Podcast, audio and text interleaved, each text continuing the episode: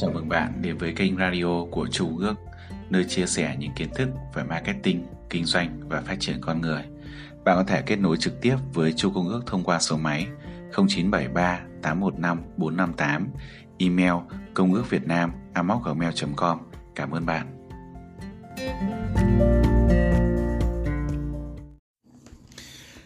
Bảy chiến lược thị vượng và hạnh phúc Chương số 1 Năm từ khóa Lời nói đầu Cái ngày thay đổi cuộc đời của tôi Sau khi bước sang tuổi 25 không bao lâu Tôi gặp một người đàn ông tên là Yoswap Thực sự tôi đã không biết rằng cuộc gặp gỡ này sẽ thay đổi cuộc đời của mình.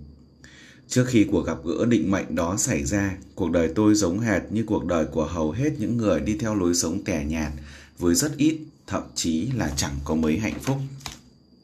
Tôi đã có một khởi đầu tuyệt vời, lớn lên ở một ngôi trường đáng yêu trong một cộng đồng nông dân.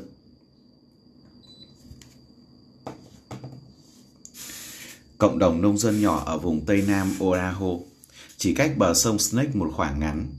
Khi rời gia đình, tôi tràn đầy hy vọng với tự kiến tạo cuộc đời mình tốt đẹp đúng như giấc mơ Mỹ. Tuy nhiên, mọi chuyện không diễn ra trọn vẹn như được như tôi mong muốn.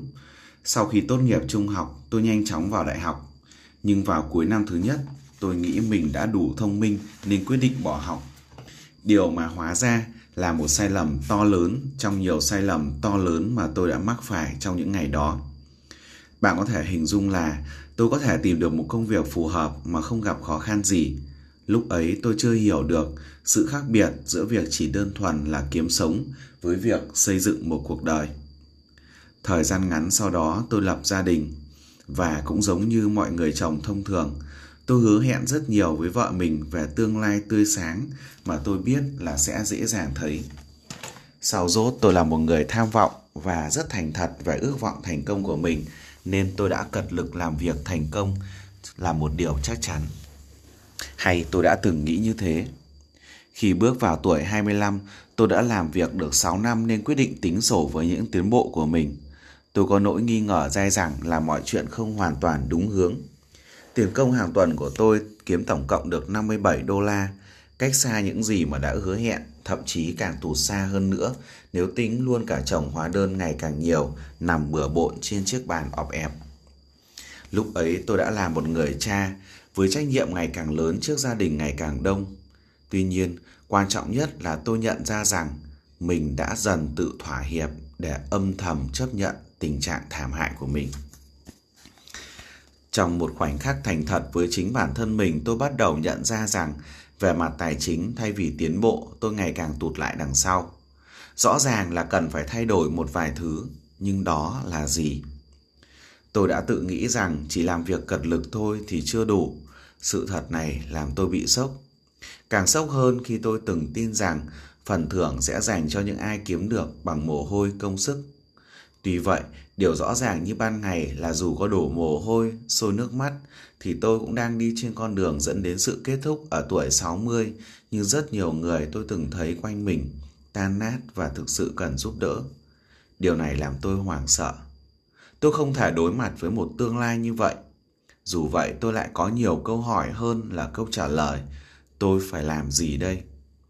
Làm thế nào mà tôi có thể đổi hướng cuộc đời của mình? Tôi đã nghĩ đến việc đi học lại chỉ học một năm ở đại học không tạo được ấn tượng tốt trong đơn xin việc, nhưng phải chăm lo cho một gia đình thì việc quay lại trường học dường như là một điều không thể. Vì thế tôi đã nghĩ đến việc bắt đầu một công việc kinh doanh. Lúc ấy đó là một lựa chọn hào hứng. Tuy nhiên một điều chắc chắn là tôi không có đủ vốn liếng cần thiết. Sau cùng tiền bạc là một trong những vấn đề lớn nhất của tôi. Tôi thường rơi vào tình trạng hết sạch tiền trong nhiều tháng. Bạn có bao giờ rơi vào tình trạng đó chưa? Ngày nọ tôi đánh mất 10 đô la, nó làm tôi đau khổ đến phát ốm trong hai tuần lễ chỉ vì tờ 10 đô la. Một người bạn đã từng củng cố tinh thần cho tôi, anh ấy bảo, này Jim, có thể một người nghèo khổ nào đó thực sự cần đến số tiền đã nhận được. Có thể bạn không tin điều đó nhưng không thể an ủi được tôi. Điều quan tâm lúc ấy tôi mới là người cần phải nhặt được 10 đô la, chứ không phải là người đánh mất nó. Tôi phải thú thật là vào thời gian đó lòng khoan dung vẫn còn xa lạ đối với tôi. Thế thì tôi đã ở đâu vào lúc 25 tuổi tụt lại phía sau ước mơ của mình mà không có một manh mối nào về bất kỳ thay đổi đời mình theo hướng tốt hơn. Thế rồi một ngày nọ tôi đã gặp vận may.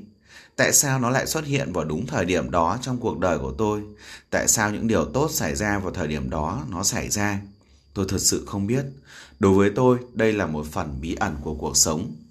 Dù sao đi chăng nữa, vận may của tôi đã đến khi tôi gặp một người đàn ông, một người hết sức đặc biệt, có tên là Iosap.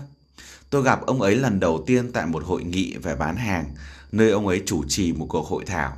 Tôi không thể kể lại điều gì mà ông ấy đã nói trong buổi chiều ngày hôm ấy đã thu hút đến tôi như vậy. Nhưng vẫn còn nhớ rõ suy nghĩ của chính mình là tôi sẵn sàng đánh đổi bất cứ thứ gì để có thể có được như ông ấy. Vào cuối buổi hội thảo lấy hết can đảm tôi buộc mình phải đến bên Ia Swap và tự giới thiệu. Mặc dù tôi tỏ ra rất vụng về, nhưng ông ấy chắc chắn đã nhìn được khao khát thành công của tôi. Ông ấy tốt bụng, rộng lượng và cuối cùng cũng thích tôi. Vài tháng sau, Yêu tuyển dụng tôi vào vị trí tổ chức bán hàng của mình.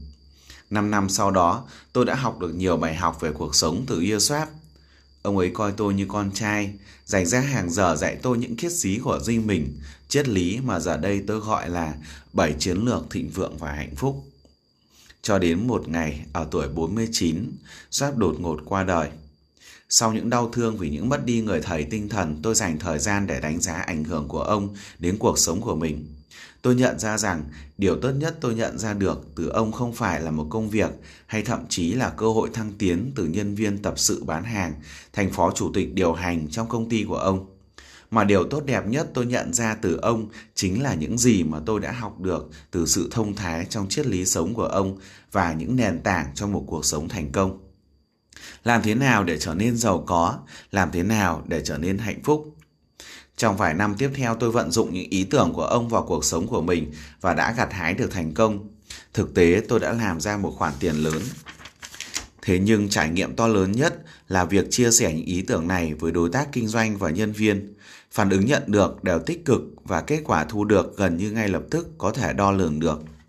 Mặc dù tôi chủ yếu xem mình là một doanh nhân, chứ không phải là một tác giả hay diễn giả nhưng lại bị lôi cuốn bởi thách thức về khả năng truyền thông với người khác một cách đơn giản và trực tiếp và những ý tưởng và sẽ tạo nên sự khác biệt trong cách thức thay đổi cuộc sống của mỗi người.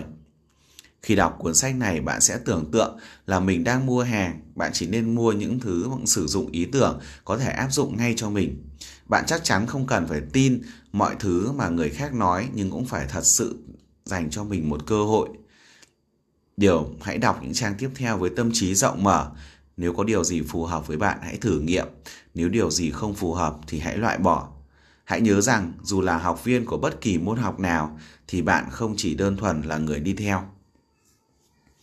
Như vậy, chúng ta vừa xong phần mở đầu của cuốn sách bảy chiến lược thịnh vượng và hạnh phúc. Xin chào và hẹn gặp lại.